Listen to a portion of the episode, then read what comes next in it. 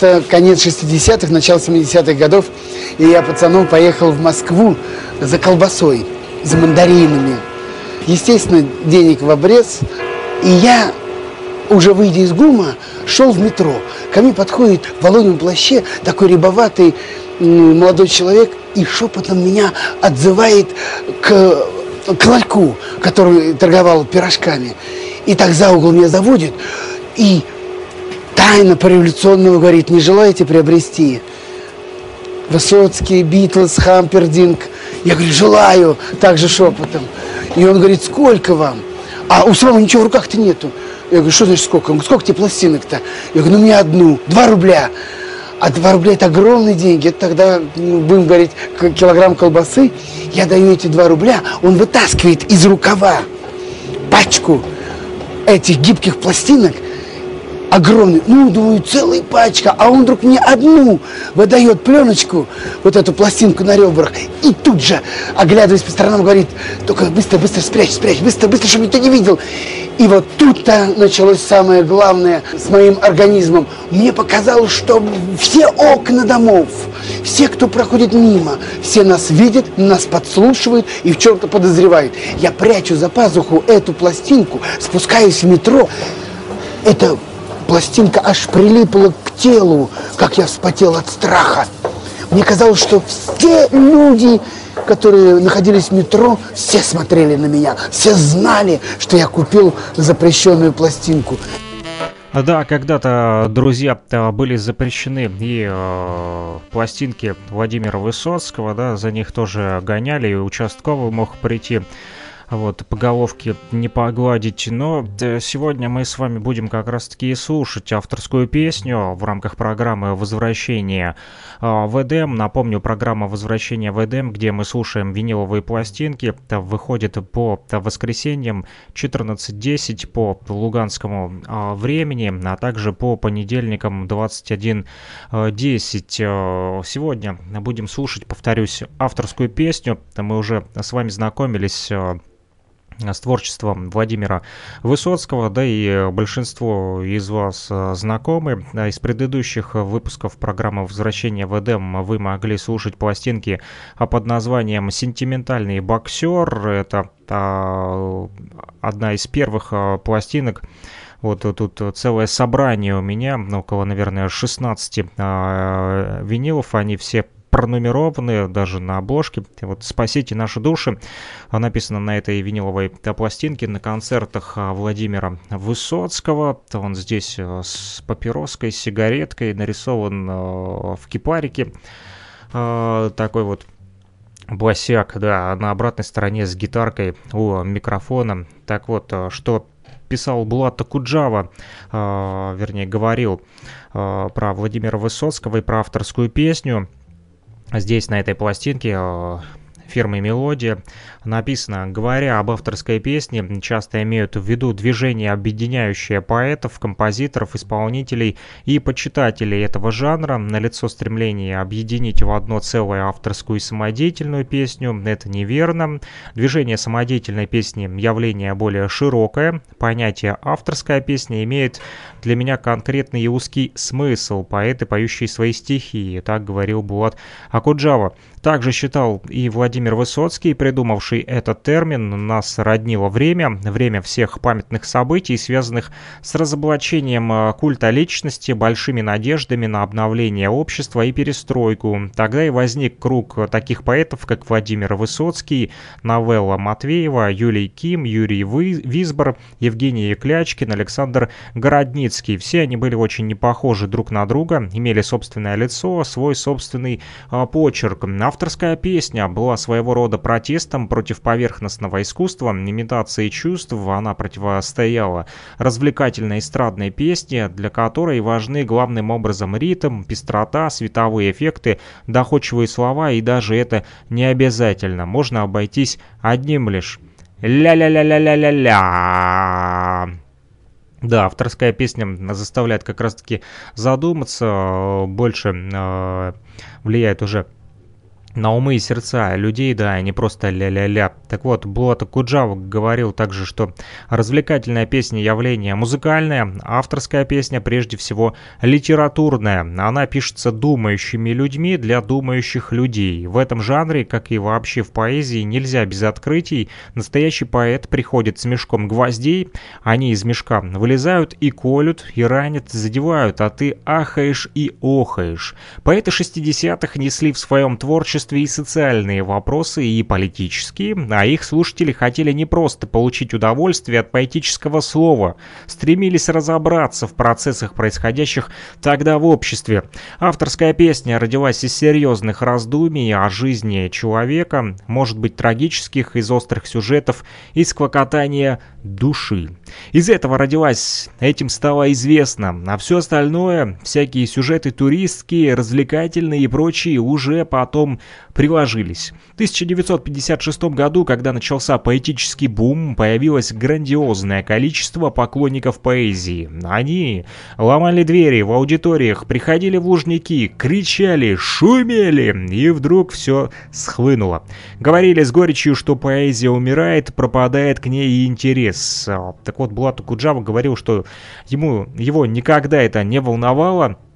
Он считал, а, что истинных любителей поэзии всегда было немного, а вокруг них просто образовался нарост, вызванный временем. То же самое и с авторской песней. Сначала это было явление локальное, а потом вдруг началось безумие, вобравшее в орбиту тысячи и тысячи людей. Но все равно ядро поющих поэтов, которые двигали и двигают авторскую песню вперед, сравнительно невелико. Так э, писал и говорил Булат Куджава, именно это и написано на виниловой пластинке, которую держу держу сейчас в руках.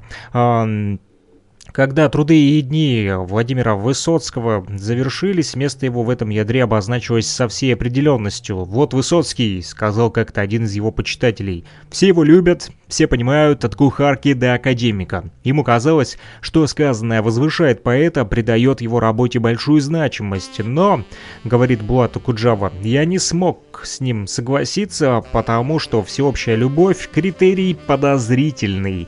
Люди, воспитанные на пустой бездумной развлекательности поэзии Высоцкого, не примут, не умеющие самостоятельно мыслить его сарказма.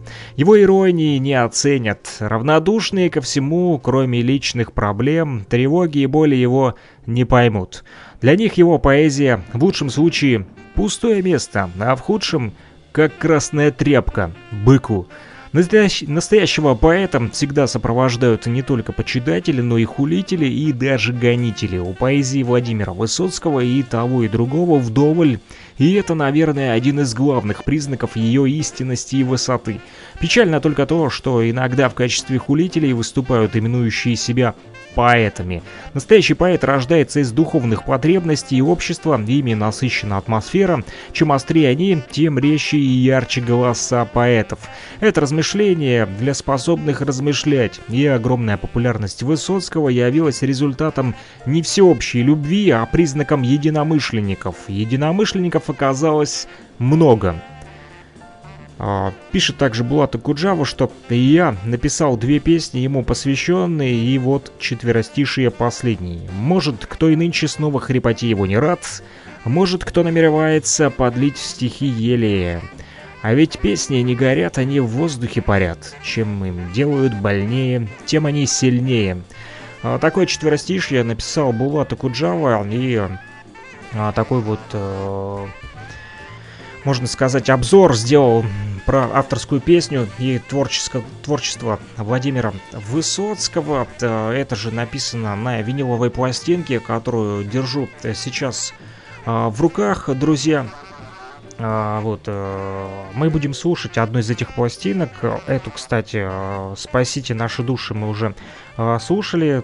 Песни, которые называются «Деревянные костюмы», про лесных несчастных жителей, песенка про Джина, о Вещем Олеге и так далее. А вот еще одна пластинка Э, которая называется «Москва-Одесса». Это уже э, третья пластинка из этой коллекции. Не знаю, правда, сколько э, штук их всего должно быть. Мне передали около 16. Ну, судя по номерку, последний у меня 16 как раз-таки.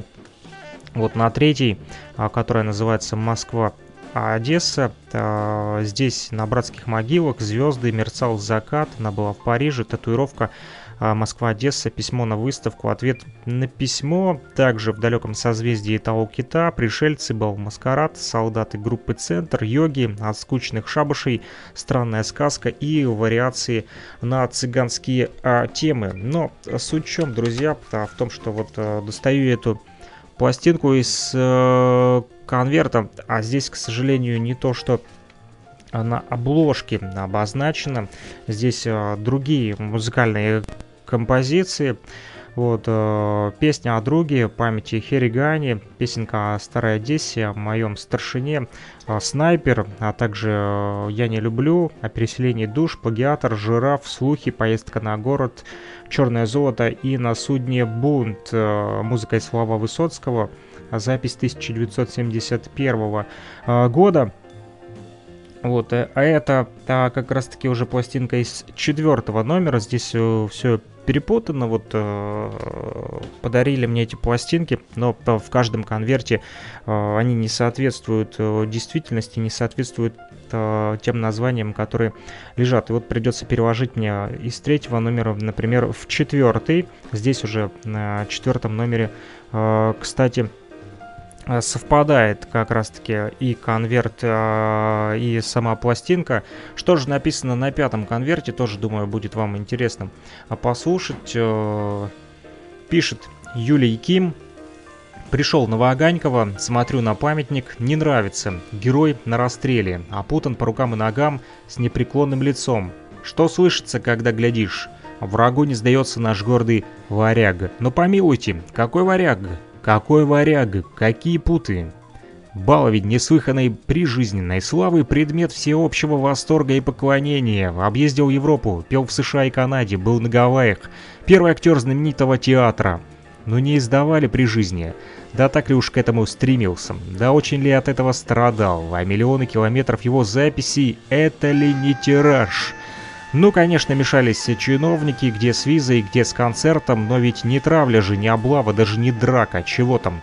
Не был он мучеником, не был страдальцем, а вот балагуром, клоуном, насмешником был, что довольно трудно предположить, глядя на памятник. И лицо какое-то слепое, и непреклонность картинная. Ну тут я понял, говорит Юлий Ким, эта бронза воплощает героический миф, народное представление, ведь и сам Высоцкий, когда хотел быть победителем. В песнях слышно, как хочется ему, как нравится быть сильным, жестким, уверенным, твердо знать, чего хочешь, чего не любишь, преодолеть все и добиться во что бы то ни стало.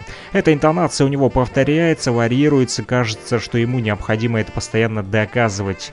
Кому? Себе или нам?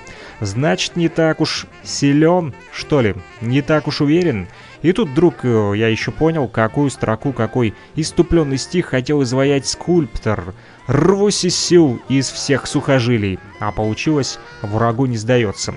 А, какая маята, какая неутоленность, колобродила в человеке, водила, гоняла, давила. Вдруг сошли с нем одном и горьковские босяки, и гоголевские бурлаки с бурсаками, и наши нынешние кто? Почему-то лезут в голову моряки Конецкого и Жеглов.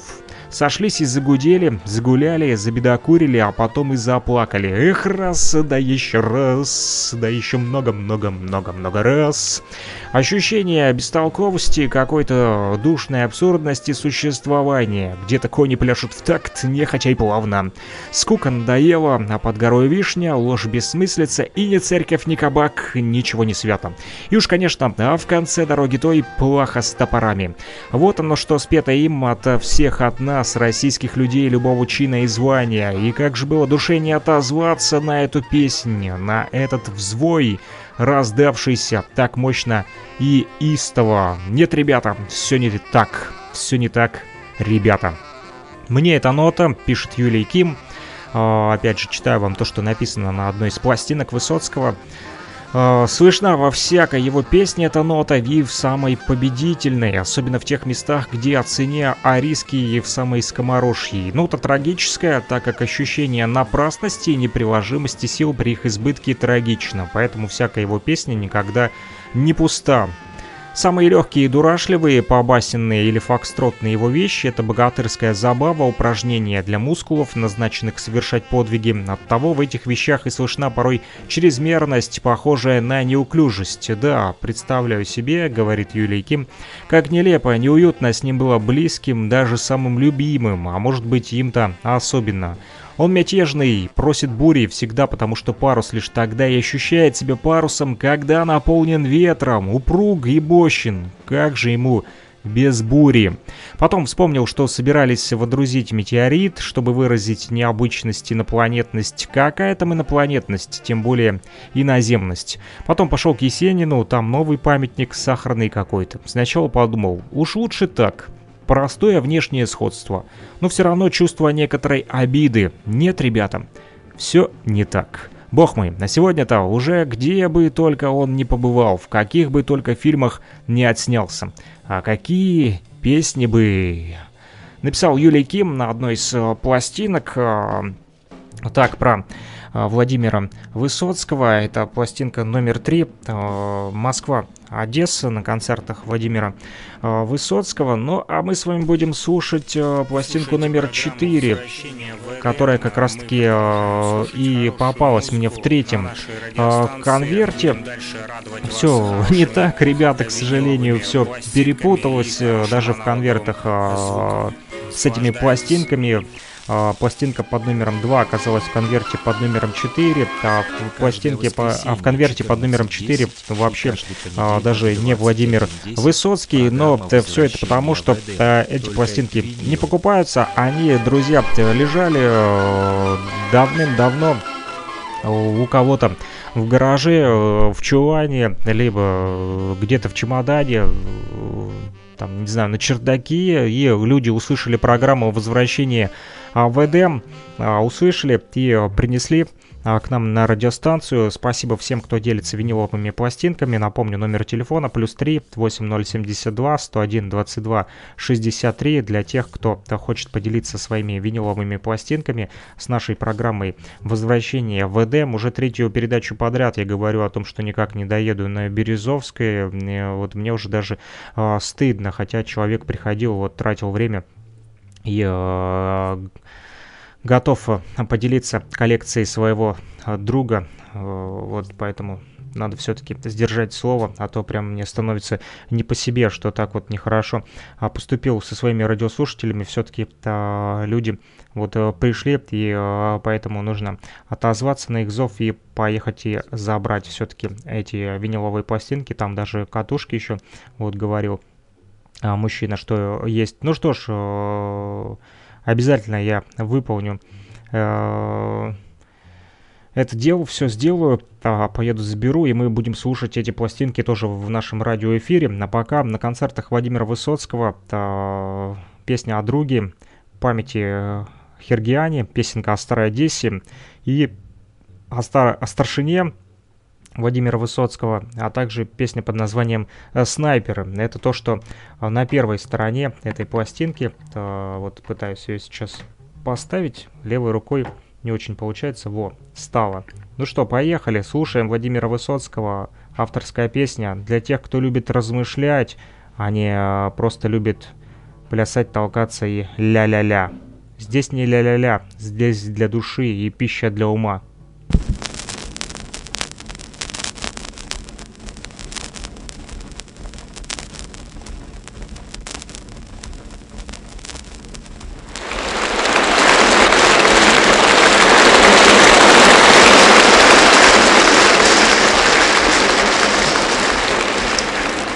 Добрый день. Так приятно, такое, такое светлое здание. Так вы хорошо меня встретили. Нужно отработать это. Вот. Ну, я прекрасно понимаю, зачем я здесь, зачем вы меня ждете. Все правильно. Песни будут обязательно сегодня. Постараюсь, чтобы было побольше. Ну, вначале все-таки, для того, чтобы нам познакомиться немного, я расскажу о том, где я работаю, что я делаю – чтобы вам было понятно. А то неизвестно, что это за человек приехал, да еще про которого столько разговоров и сплетен. Так что лучше уж рассказать с самого начала, что я, чтобы никаких сомнений не было. Значит, работаю я в Москве, в Московском театре на Таганке. Но я вам должен сказать, что и в Москве тоже не так уж легко попадать в театр. Иногда даже идешь в 9 часов утра, когда на работу, и смотришь людей, замерзших, синих от холоду, которые стояли всю ночь, писали вот тут на руке номерки, какие-то отмечали очереди, некоторые даже в летнее время берут раскладушки, там ночуют.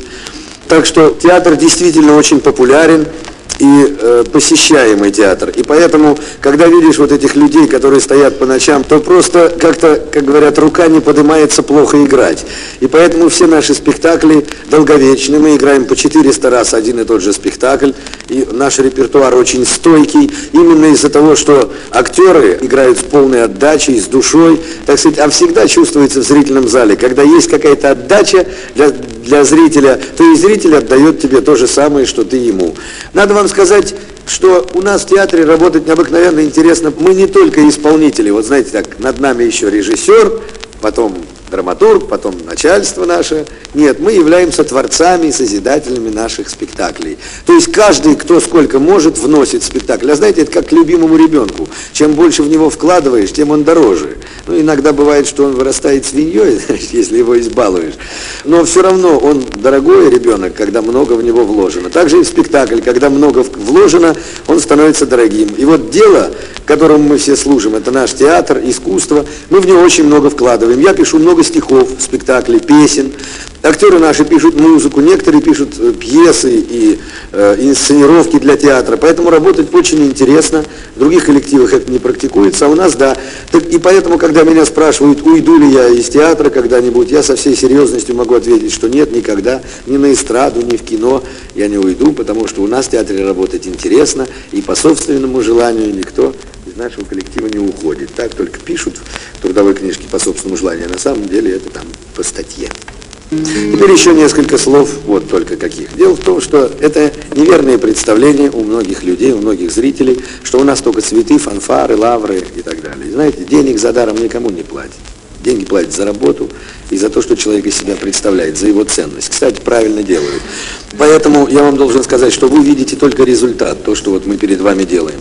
Если я пою перед вами на сцене, то вы не видите этих бессонных ночей до 7 утра, когда пишутся и создаются эти песни, потом мучительных часов, когда ищется мелодия. Когда вы приходите на спектакль, вы же не знаете о том, что было полгода репетиций.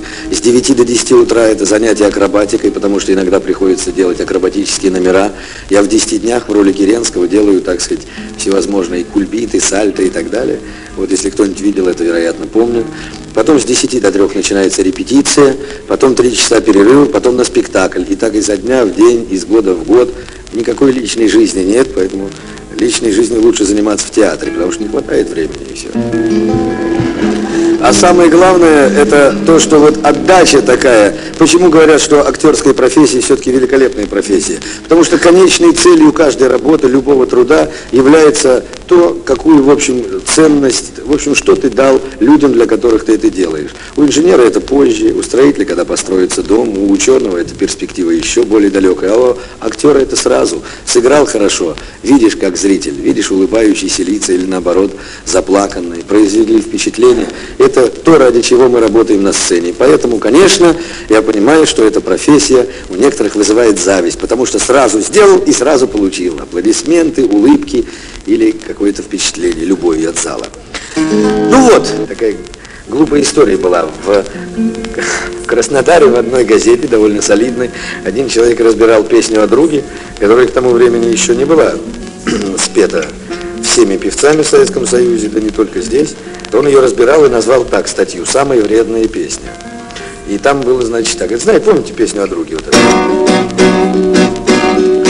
Если друг оказался вдруг И не друг, и не враг, а так Если сразу не разберешь Плох он или хорош Парня в горы тени рискни Не бросай одного его. Пусть он в связке в одной с тобой Там поймешь, кто такой. Если парень в горах не ах если сразу раскис и вниз Шаг ступил на ледник и сник Оступился и в крик Значит, рядом с тобой чужой Ты его не брони, гони Вверх таких не берут, идут Про таких не поют. Если ж он не скулил, не ныл Пусть он хмур был и зол, но шел. А когда ты упал со скал Он стонал, но держал. Если шел он с тобой, как в бой На вершине стоял хмельной Значит, как на тебя самого Положись на него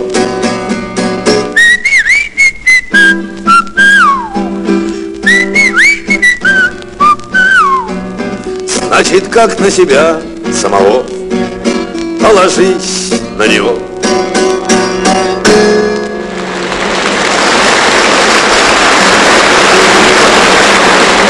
вот этот человек, он не знал, что ее запоют, он написал, почему это интересно, нужно от трудностей идти в горы, что их мало у нас на производстве, в цеху. Например, такая была фраза. И потом говорит, что это такое за сверхчеловек, который говорит, если шел он с тобой, почему он с тобой, а не ты с ним? Что это такое, мол, за хвостовство такое и так далее. Вот такие вот тоже бывают разборы.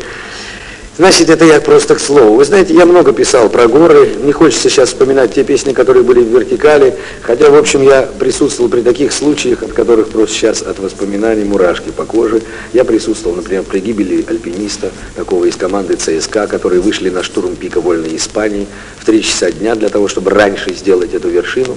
И их побило камнями, одного убило насмерть. Мы помогали спускать труд. После этого я написал песню «Здесь вам не равнина», и слова из этой песни некоторые высекают на камнях погибших альпинистов. Но я это вам не рассказываю не для того, что такие уж страсти в горах, что каждый третий помирает. Это неправда, это все случайность, неподготовленность или желание устроить соревнования в альпинизме. Этого делать нельзя. Но а насчет случайности и неожиданности, ведь вот идете по улице, наедет машина или балкон упадет. Да мало ли что, в конце концов. Поэтому это все так же, как здесь, так и там. Все зависит от тебя лично. От тебя, от твоих друзей, от э, трудностей вершины, от настроения. Никто не остановит, милиция не скажет, здесь красный свет, там, врачи не запретят, жена не будет плакать, что а, ты надолго уходишь. В общем, в горах есть какой-то, вот я говорю, другой вид освобождения. И как ты чувствуешь себя так, дышишь полной грудью. Поезжайте, там замечательно. Правда, лучше гор могут быть только горы. Сейчас я вам хочу показать песню, которую я написал позже, после этой картины, и посвятил ее недавно погибшему в Альпах, прекрасному альпинисту нашему Михаилу Хергиане, который погиб на спасательных работах. Это был лучший в мире скалолаз.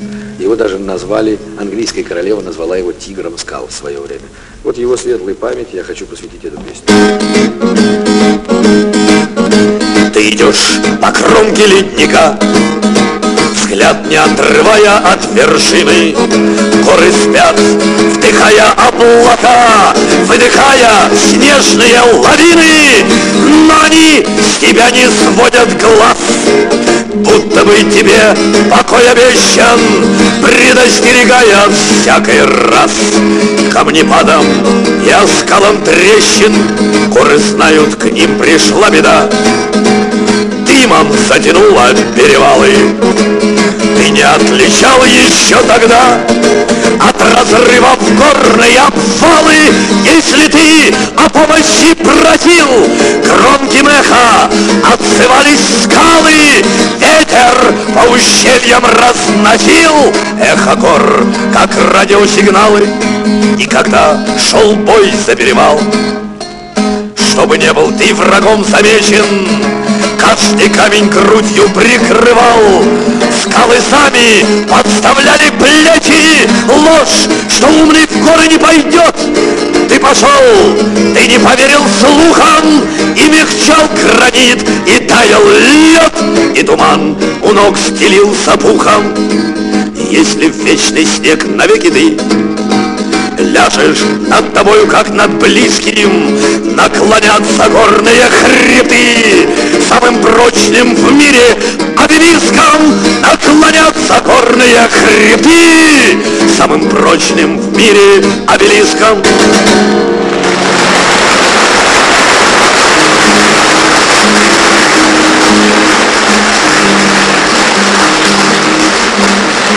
Вот я чувствую, тут поклонники альпинизма есть. Дальше я снимался сразу в двух картинах интервенций, служили два товарища, играл двух разных людей, абсолютно, хотя одного возраста и даже в одном гриме, одного белого поручика Брусенцова, который запутался, куда идет Россия, пустил себе пулю в рот, когда убедился, что белое дело проиграно на пароходе, который отплывает за границу, а другой, это был большевик-подпольщик Бродский в Одессе, который умирает, тоже его расстреливают, но уже с сознанием того, что все, что в этой жизни сделать можно было, он сделал.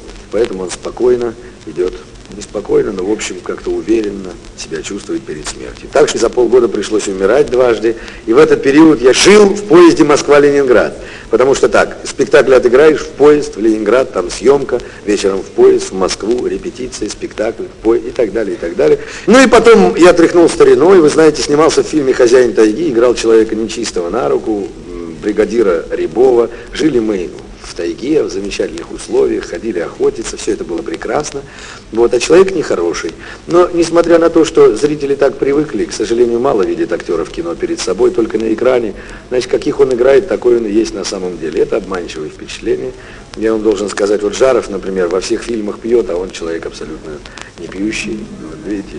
Или актер Масоха играет негодяев, а он очень хороший был человек, он недавно умер. Вот поэтому все артисты хотят играть обязательно положительные роли. Ну как же, аудитория колоссальная, вы представляете, несколько десятков миллионов человек смотрит, все люди тщеславные, хотят, чтобы все знали их известности. Хотя, в общем, я вам должен сказать, что ничего в этом такого особенного нет. Просто узнают на улице и все. Ну и что? И не спрячешься в номере гостиницы, надо куда-нибудь уходить. А так больше никакой разницы. И, наконец, последняя картина была «Опасные гастроли», в котором я играл играл бенгальского актера. Картина многократно обруганная и в то же время похваленная в печати. Много в этой критике справедливо, что касается художественных достоинств, а многое нет. Потому что нельзя об этой картине говорить, как, скажем, какой-то эпопея революции. Это развлекательное кино. В 1907 году группа актеров помогала э, одесским подпольщикам. Это что же значит? Если помогает подпольщикам, то не должны актеры варьете, что ли? Обязательно МХАТ должен или Малый театр, или там, в Лесе Украинки театр драматический. Почему нет? Тогда было много театров варьете, это было модно, и действительно был факт такой. Что же говорить об этом? А, вот они взяли такие серьезные события, да в таком вот ключе. Я считаю, что это неверно. Не тот подход, в общем, был к картине. Но у нас, вы знаете, как бывает иногда. Кто-то скажет, что это вот, товарищи, нельзя такие картины. И пошло, везде перепечатали и так далее. Но, во всяком случае, должен вам сказать, что я все равно тепло отношусь к этой картине, несмотря на критику. Вижу сам много недостатков. Я не могу говорить, что это ах как. Но смотреть интересно, ведь верно? Я писал туда песни. Я во все фильмы, куда меня приглашают теперь, почему-то всегда заказывают песни, я их пою. Ну, в этом фильме тоже довольно много пел, я их. Хотите, я вам покажу куплеты бенгальского из этой картины, да? Дамы, господа, других не вижу здесь, блески сыской общества пресны. Сотвори Господь хоть пятьдесят Одесс, все равно в Одессе будет тесно. Говорят, что здесь бывало королева из Непала И какой-то крупный лорд из Эдинбурга И отсюда много ближе до Берлина и Парижа Чем из даже самого Санкт-Петербурга вот приехал в город меценат и крест, Здесь в деньгах с задатками повесы. Если был он с гонором, так будет без, Шаг ступив по улицам Одессы. Из подробностей пикантных две мужчин столь элегантных В целом свете вряд ли встретить бы смогли вы. Но женщины Одессы все скромны, все поэтессы, все умны, А в крайнем случае красивы. Грузчики в порту, которым равных нет, Отдыхают с пастями Крылова. Если вы чуть-чуть художник и поэт, вас поймут в Одессе с полуслова. Нет прохода здесь, клянусь вам, от любителей искусства, и об этом много раз писали в прессе. Если в Англии, в Штатах недостаток в меценатах, пусть приедут, позаимствуют в Одессе. Дамы и господа, я восхищен и смят. Медам, месье, я счастлив, что таится. Леди, джентльмены, я готов сто крат умереть и снова здесь родиться. Все в Одессе, море песни, порт бульвар много лестниц, гробы устрицы, акации, мезол, шанте. Да, наш город процветает, но в Одессе не хватает самой малости театра варьете.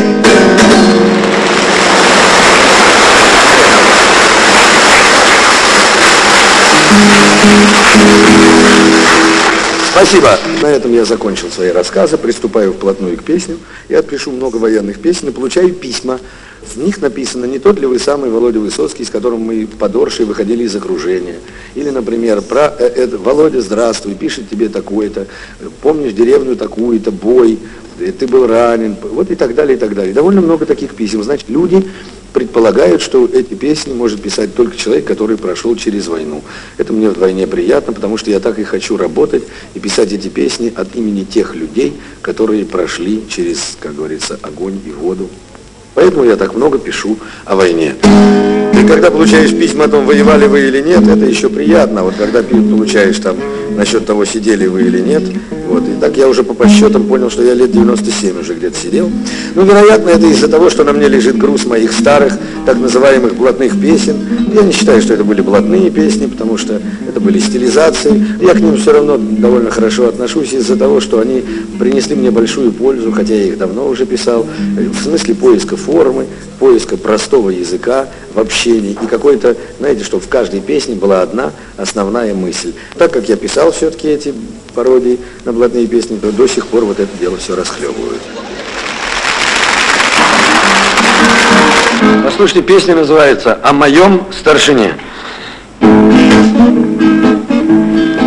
Я помню рай, военкомат, в десант не годен, так-то, брат. Таким, как ты, там не впротык, и дальше смех. Мол, из тебя какой солдат, тебя хоть сразу в медсанбат, а из меня такой солдат, как изо всех. Мол, из тебя какой солдат, тебя хоть сразу в медсанбат, а из меня такой солдат, как изо всех. А на войне как на войне, а мне и вовсе, мне вдвойне Присохла к телу гимнастерка на спине. Я отставал, сбоил в строю, но как-то раз в одном бою, не знаю чем, я приглянулся старшине. Шумит окопная братва, Студент, а сколько дважды два? Эй, холостой, а правда граф он был Толстой? Ах, кто его жена? Но тут встревал мой старшина. Иди поспи, ты не святой, а утром бой. И только раз, когда я встал во весь свой рост, он мне сказал, ложись, и дальше пару слов без падежей. К чему две дырки в голове? И вдруг спросил, а что в Москве? Неужто вправду есть дома в пять этажей? К чему две дырки в голове? И вдруг спросил, а что в Москве? Неужто вправду есть дома в пять этажей? Над нами шквал, он застонал, И в нем осколок остывал, И на вопрос его ответить я не смог. Он в землю лег за пять шагов, За пять ночей и за пять снов, Лицом на запад и ногами на восток. Он в землю лег за пять шагов, За пять ночей и за пять снов, Лицом на запад и ногами на восток.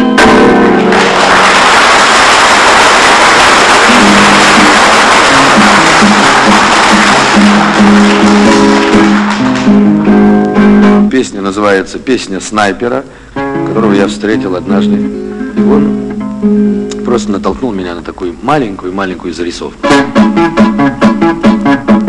А ну копейка, кому не лень, вам жизнь копейка, а мне мишень, который в ветрах, давай на спор. Я на сто метров, а ты в упор. Не та раскладка, но я не трус. И так десятка бубновый туз. Ведь ты же наспор стрелял в упор. Но я ведь снайпер, а ты топер. Куда вам деться? Мой выстрел хлоп. Девятка в сердце, десятка в лоб. И черной точкой на белый лист легла та ночка на мою жизнь.